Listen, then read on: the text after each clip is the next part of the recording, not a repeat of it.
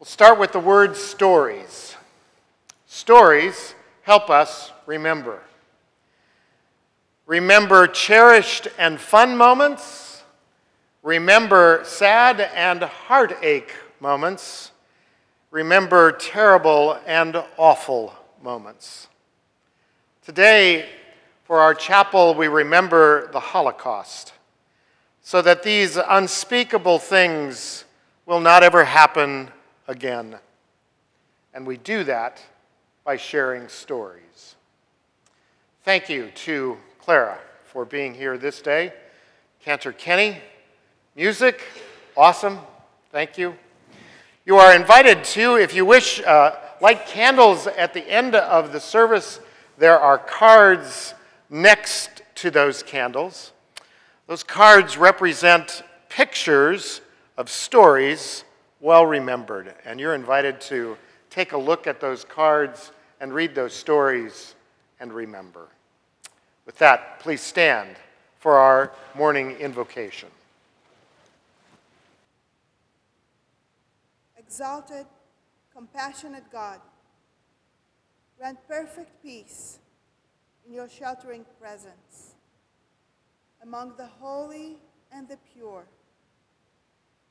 the souls of our brethren, men, women, and children who were murdered by the Nazis. May their memory endure, inspiring truth and loyalty in our lives. May their souls be bound in the bond of life May they rest in peace. Amen.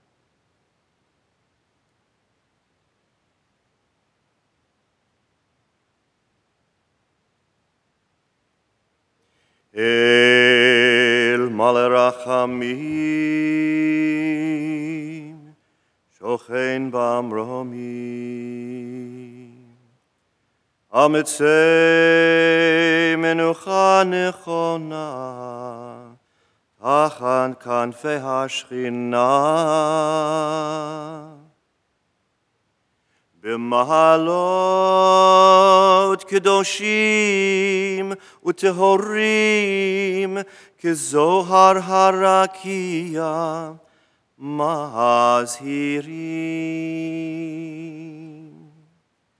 את נשמות כל אחינו בני ישראל אנשים, נשים וטף, שנטבחו ושנחנקו ושנשרפו ושנהגו בגן עדן תהי מנוחתם. ענה בעל הרחמים, אז תירם בסתר כנפיך לעולמים, וצרור בצרור החיים את נשמותיהם. אדוני הוא נחלתם, וינוחו בשלום. על משכבותיהם, ונאמר Amen.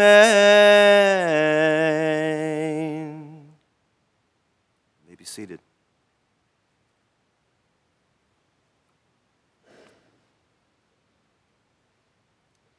Ani Ma'amin, I believe.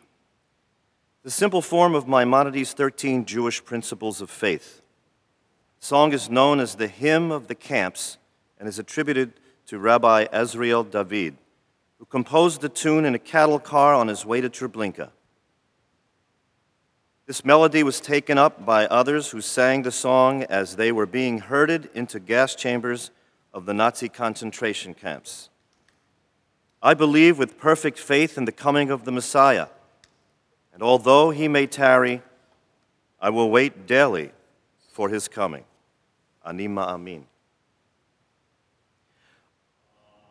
Ani ma'amin, ani ma'amin, ani ma'amin.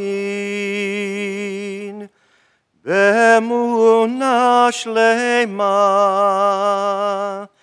beviat hamashiach, beviat hamashiach, ani ma'amin. Ve'afal שיתממע, עם כל זה אני מאמין. אני מאמין. Ani ma'amin. Can you sing that with me? It's two words. Ani ma'amin. Ani ma'amin. Ani. Ani ma'amin.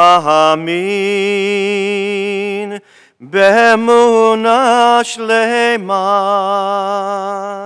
Be'viat HaMashiach. בביאת המשיח אני מאמין, ואף על פי שיתממע, עם כל זה אני מאמין, אני מאמין, אני מאמין, אני מאמין.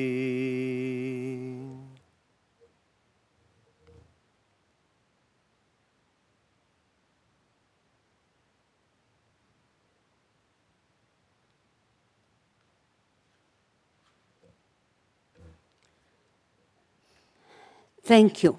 Thank you very much to university, the people who lead this university, for letting me, inviting me to fulfill, my mission to never again, never forget, and never let happen the worst genocide of mankind. I think you see the last time of survivors who are still can testify my wish never again. And I want you to remember, especially the youngsters, to never let happen again and never forget. I was a little younger than your age. I was 13 when it started in Romania. The terrible Holocaust that will follow for four years and then six million died. Yes, I was born in Romania, Transylvania. You still can have a smile when I say Transylvania. Anybody knows something about Transylvania? You smile. Dracula. I'm his niece. I want you to smile because my story is not pretty. I wrote it. I'm still here, my mother's voice. Because one of the luckiest person I was that my mom, for sheer luck, survived with me and lived till 101 and fought all her life to talk about, to write about. She wanted me to be the person who will change the youth. I was lucky also that I was a teacher for 45 years of French and Latin, so I was the leader of the youth, and I taught them all what I knew to be good, to never forget. Uh, I was born in 19, should I tell them? Yeah, 1927. So I'm 90 now, and your college also celebrated my birthday. It's a miracle that I'm still around. And I had father, a mother, daughter, a brother, and I. But my brother, my uh, father had 11 siblings. My mother had four brothers. They had children. We have grandmothers. We had whole family. But after the Holocaust, 39 members of my family were killed either by gas, by heavy work, by malnutrition. Only mom and I survived by sheer luck. By the time I was 13 years old, we heard rumors that there won't be school, that, that no school for Jewish children. Well, that was a tragedy for Jewish families because we believed in education. And how can we live without education? I was a seventh grader. My brother was a ninth grader when it all happened. But without school, it's terrible. My Christian friends did not understand why would I be out of school. What happened? Well, anyway, we were lucky. There was a famous scientist in Transylvania and the priest, the Protestant priest. They decided that they will go to the ministerium, the state, and beg for a school anywhere, anywhere where they can. But they wanted the children should have some education because the school was closed from kindergarten to college. It was impossible. And they were lucky. One of the guys said, Well, we have a building in Cluj. You probably read Elie Wiesel's book. He was also in that Cluj school. So that we could give. It's a dilapidated building, but you can still study and learn there. So they came home and they had, we had a school. One part of the school for boys, one part for girls. And we studied. Now, we lived in an aunt's house or we had somebody uh, boarding house. It was not easy for our parents to support the children in school, but they sacrificed and they wanted the, the kids should be educated. Um, in Christmas time, I went home and my father said, Clara, sit down, tell me what do you study in that school. They supported the school, there was no state who helped uh, the school or the teacher's payment. So uh, I said, well, we study geography and history and physics and, and languages. Stop, Clara. What kind of languages do you learn there? So I told him that Romanian, the state was Romanian, Hungarian, German, Hebrew, because it's Hebrew school, French, because French was like Romanian, and my father stopped me. So, where is English? I said, I don't know. Where would you put another language? We have also Latin for the base. I don't care. I have two brothers and two sisters in United States. After the First World War, they left Romania, luckily. And they, they have children. Who is going to talk to them if you don't speak English? So I said, the principal, you have to do something about it. I was 13 years old. He said, we don't have an English teacher here. Who is going to teach? I don't care. My father wants me to learn English. You know, those times the children, they obey to their parents. So I had to stick it out. Okay, he asked the German teacher who spoke, who taught us German.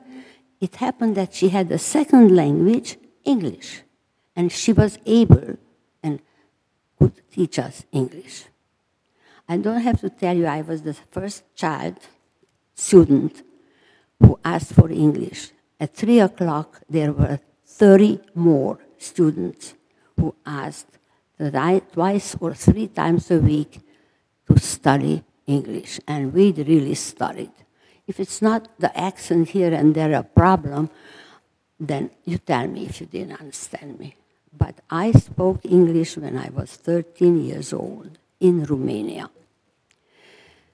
Uh, after a while, two and a half years of being happy and still living a normal life, there was another order from the state no more school. Go home wherever you belong. And you see what happens. What happened is that we went home for two and a half, after two and a half years, and we said, What's next? The next was, without telling ahead of time, that we are taken out from our little house and somewhere we will settle to help Hitler's war. Hitler's war, we have to help. Either working in a factory or on the fields, or, but we have to help Hitler's war.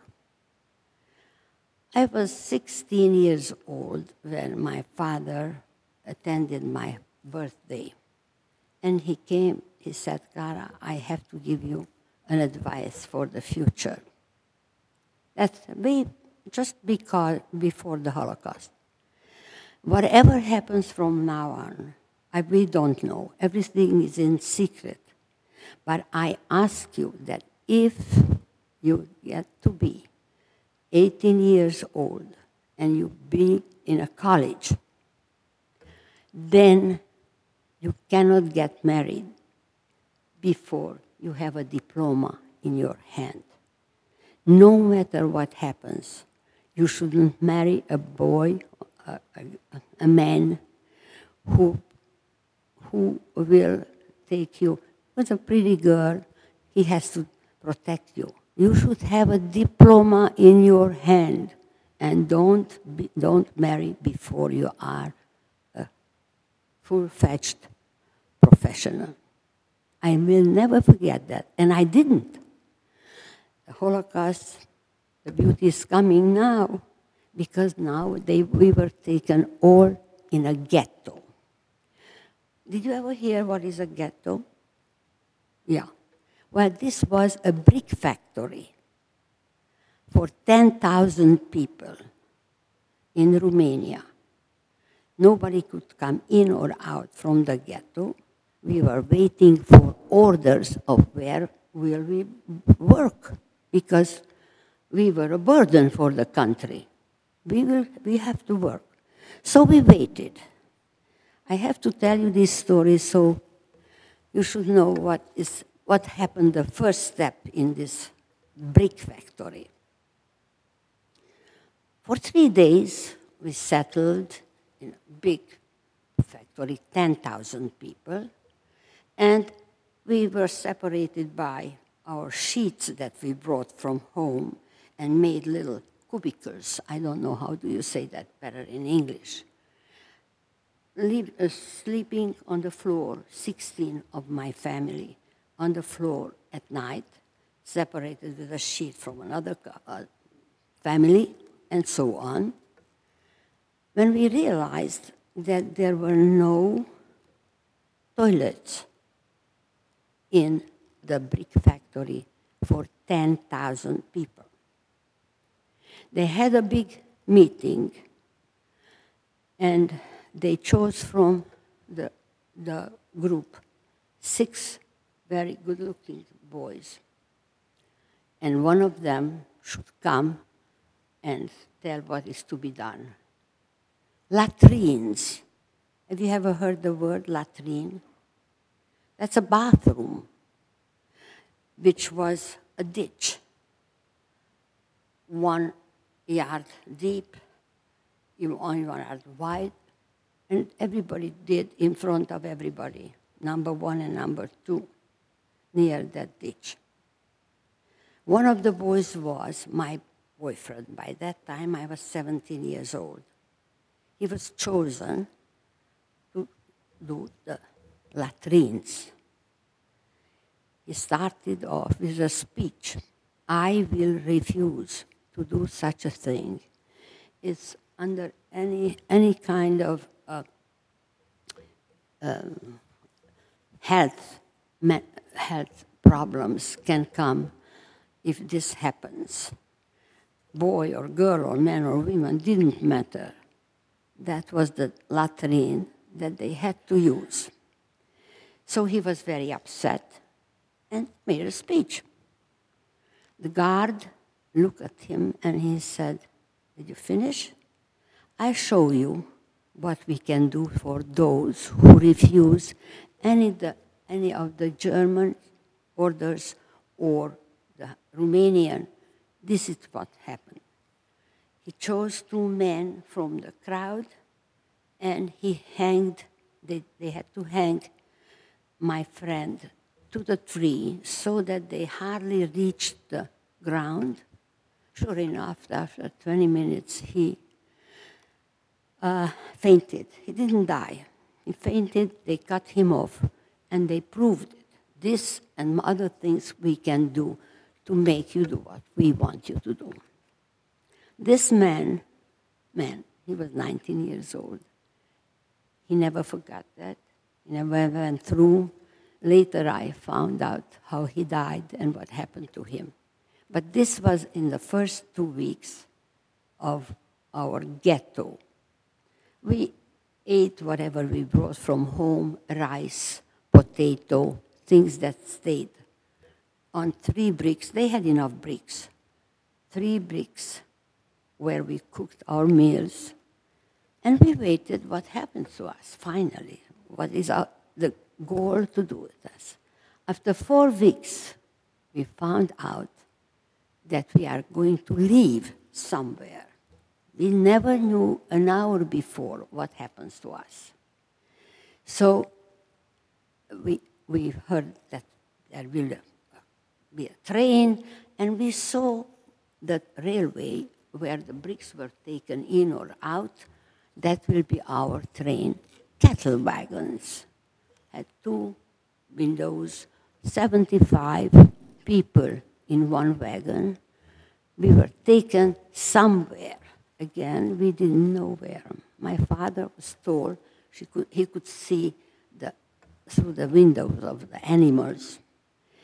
And he said, We are not anymore in Romania. We are not anymore in, we don't know where we are. So be patient.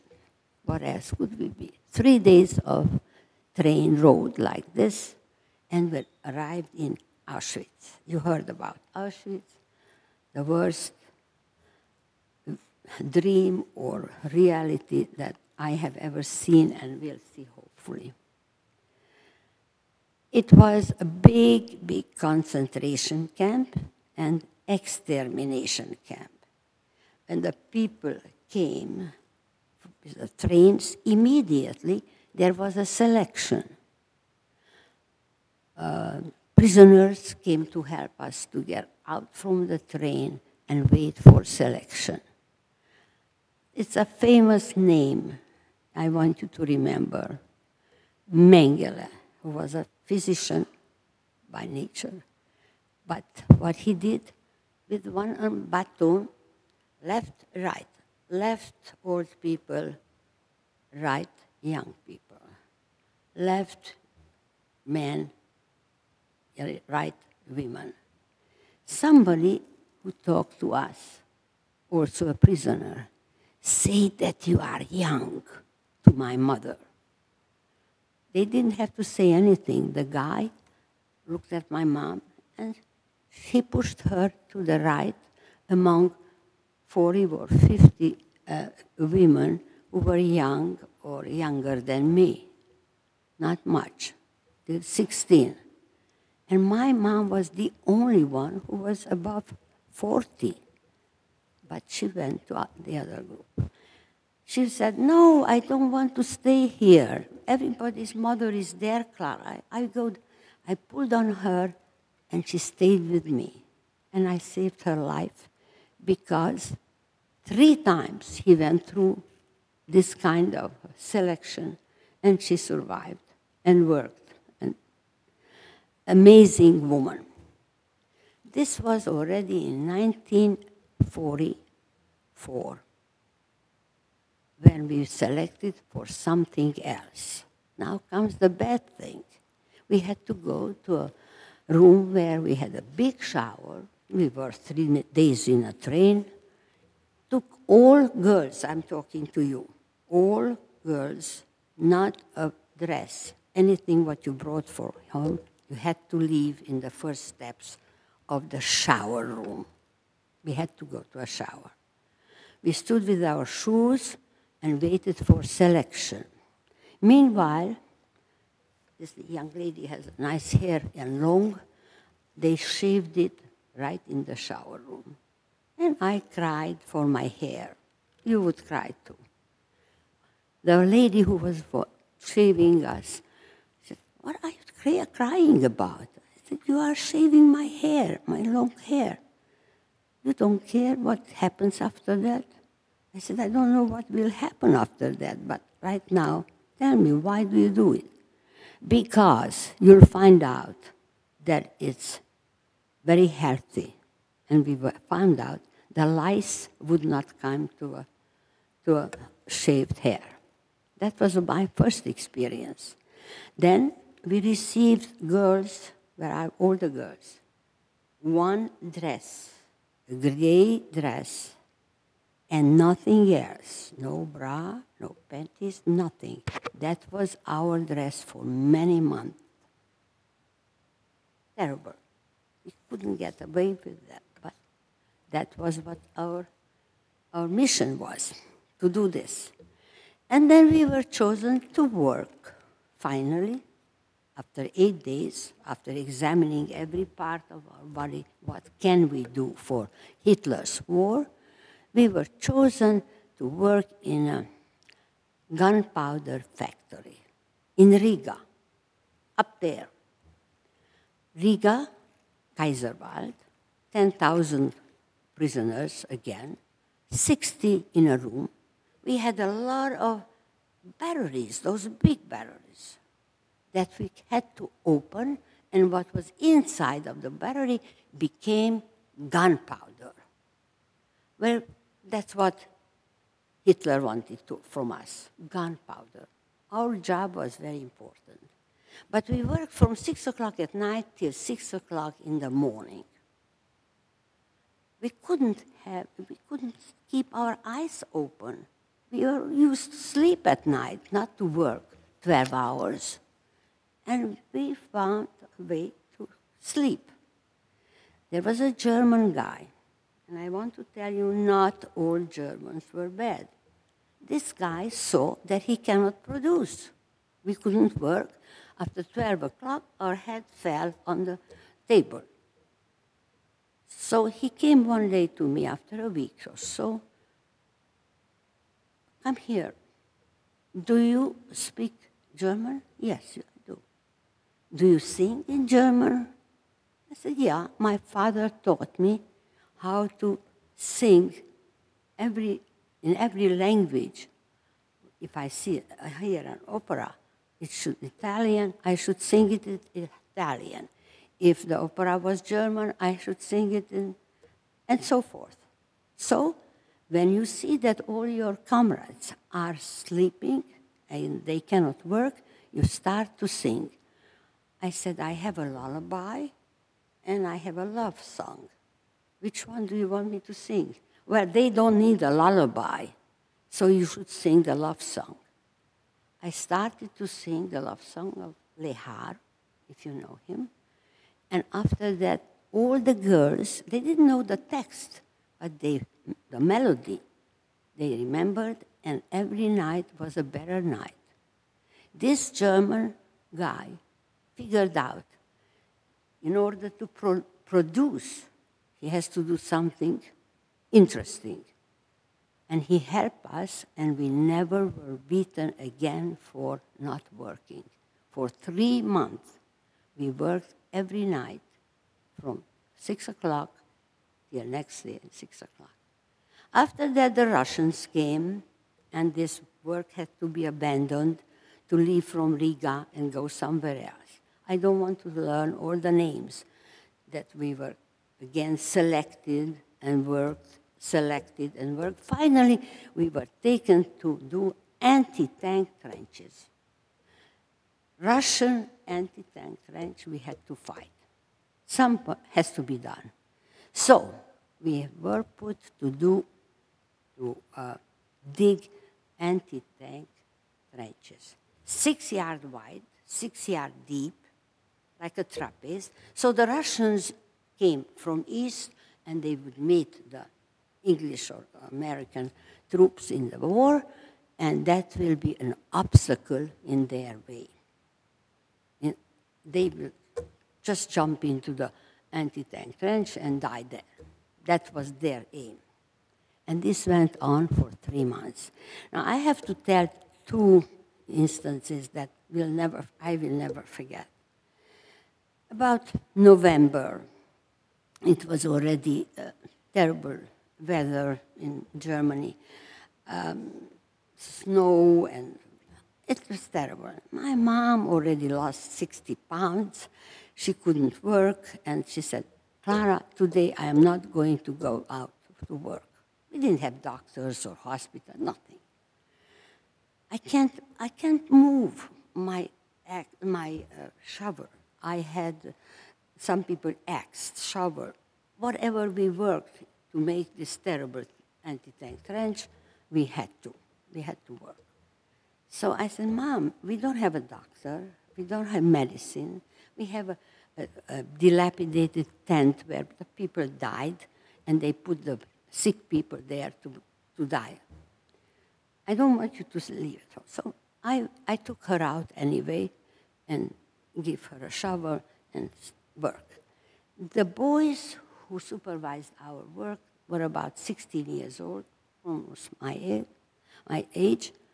They came around, and if they saw somebody lazy, not to work, or standing for a minute, they came, they started to hit him, her, I'm sorry, hit her until she woke up and worked again.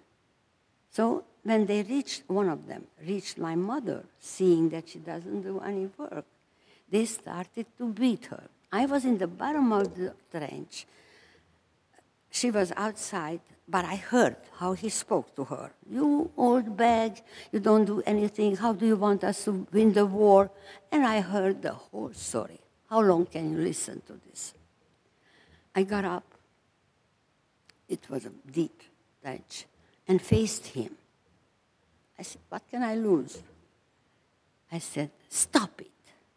This woman is working for seven, from 7 o'clock till 7 o'clock at night until they get some little food. Don't talk about it, but I told him what kind of food. And she works here like a, like a slave. Whatever came into mind in German, I told him. At the end, I said, You know, who is this woman? This woman is my mother. I never bragged about it. They, they like to separate us. But I told him, This is my mother. Stop it. Don't you have a mother? And I stopped. He said, Yes, but she's German. He turned, alive, turned around and left. All the girls who worked with me, Clara, you opened your big mouth. Terrible what you did. Now they won't kill you. They won't kill us because they needed our work, but they can make our life miserable. I didn't care. At night, when I felt the bruises on my mom, on her back, all over, I said, at least he stopped and left. Next day, the guy came back directly to where we left off the trench, and he said, Here is a carrot. Eat it. It has some vitamin in it. Here is a half of a cigarette. Smoke it. You will be less hungry. He turned around and left. Now, this gave me the idea that not everybody is so bad. Not everybody wants us to be dead. In one day, I changed this young man. He was 16 years old. From, from bad to good. This is the maximum what he could do to me. Give me a carrot and half of a cigarette. This gave me a little hope that maybe, maybe we can survive, maybe it could happen something. I had to tell you this story because I still believe that coexistence is possible, that not all Germans were bad. There were things that that could be helped so they turn a little better than they were. I, I still believe that uh, communication, education is the answer of our well being. That's why I became a teacher French and Latin. That I love people. I hope that we can, after this terrible tragedy, we learn our lesson. Not, not completely. We can look around, we have problems still. But in my life, that was the big change of this boy, changing from one, one uh, day to another to become a human being. Education is the answer to learn what to do, to whom, and where. Anyway, this was already November, and in January, the Russians were coming. We heard the cannons, they coming. It was my birthday, January 19th. My mother had a little package in her hand in the concentration camp, a package, and she said, Happy birthday. Do you know that you are 18 years old? And I have a little present for you. So I opened the package, an old newspaper, something was around it. There were a layer, there was a layer cake. A layer cake made from three slices of bread and a little margarine in between. in the morning, we got one slice of bread. That was our breakfast. I don't know, a little water, maybe. and I said, Mom, where do you get three slices of bread? We have one in the morning. She said, Well, you, did, you didn't eat last night your bread. Last night, we were supposed to eat at lunchtime. She wasn't a good liar. she didn't eat for three days to make, to make her daughter a birthday present, 18 years old. of course, you are, you are a doctor and a rabbi.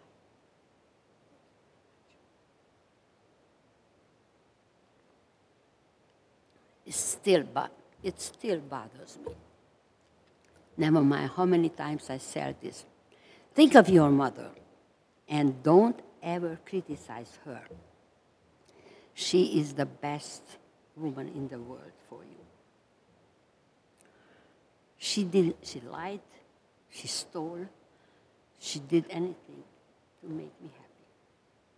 Washed my dress when, when at night in the river, so in the morning it should be clean.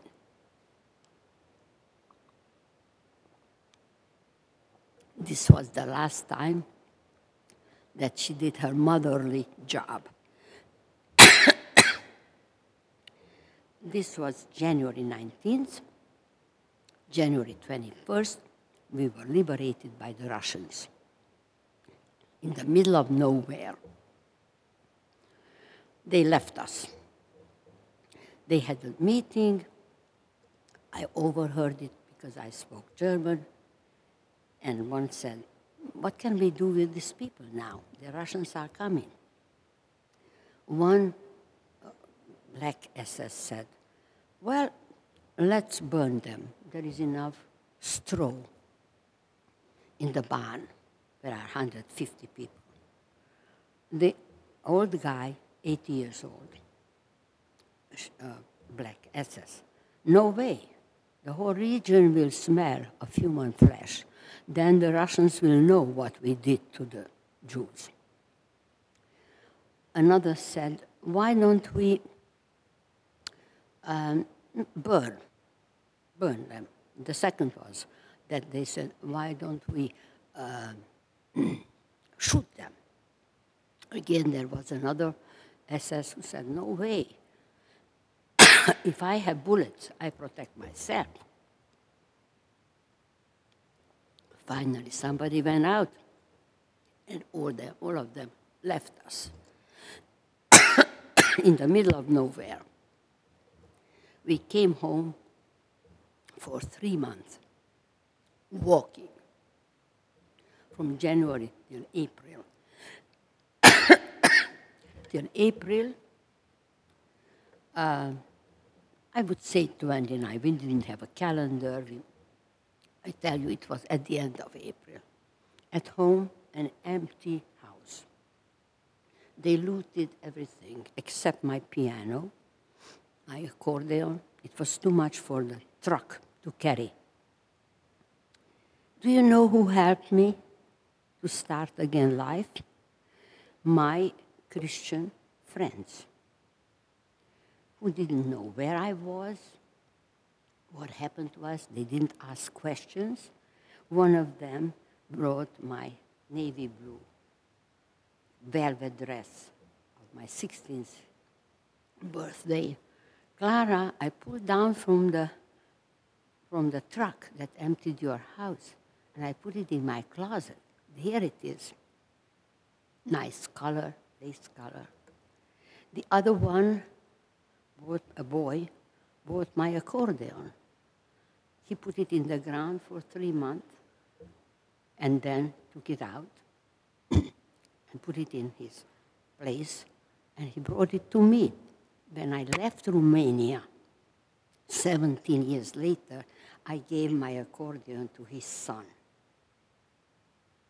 And this was a Christian girl. If I wanted to make up my sophomore year and my junior year, I had to have notes from the school. You know what? In the, uh, during the war, there were no books. They took notes. All those ki- kids who stayed behind, they gave me their notes, taught me math. And the next year, when we had to go to the, the senior year, I went to school with them. Not Jewish girls. They didn't know how to have it. But she all Christian first. Do you believe that coexistence is possible? After I told you this story, you should believe it because they saved my time. To I don't know what would I would have I done. Then we had a little school, seven Jewish girls and eight non-Jewish girls, all girls. I don't have to tell you that after that I could go to college, everything, but they didn't let me out. The last happy uh, uh, fact happened that my French um, relatives sent us a, an affidavit to come from Romania to France, then wait for the American visa and come the United States. God bless America. That was my only free home. Now, do you believe that I go anywhere, wherever they ask me, especially if our Rabbi Bell is bringing the car, calling me, and tell you, this is Remembrance Day. And you know what? In 19, in 2012, I got a telephone call from the uh, Holocaust Museum of Washington. They keep track where we are. We are not so many. And Clara, what do you do in Thousand Oaks for Remembrance Day? I came here because my son bought me an apartment, and I had nobody else anymore in New York State. And I said, No, I, I, I didn't. Well, you should do it. Remembrance Day. Remind what happened. I went to the mayor, Jacqui Irwin. She was right away on my side. And since then, we have every year Remembrance Day, like this time. Thank you, America. Great be your will, O God, that war and bloodshed cease, and that a great peace come to the world. May nation not lift up sword against nation, may they learn war no more. May all the inhabitants of the world recognize that we were not created for conflict, rivalry, hatred, or killing, but rather we are created in order to serve you. Have compassion for us and fulfill for us the promises of the Scripture. Bring peace and justice to the land. Amen.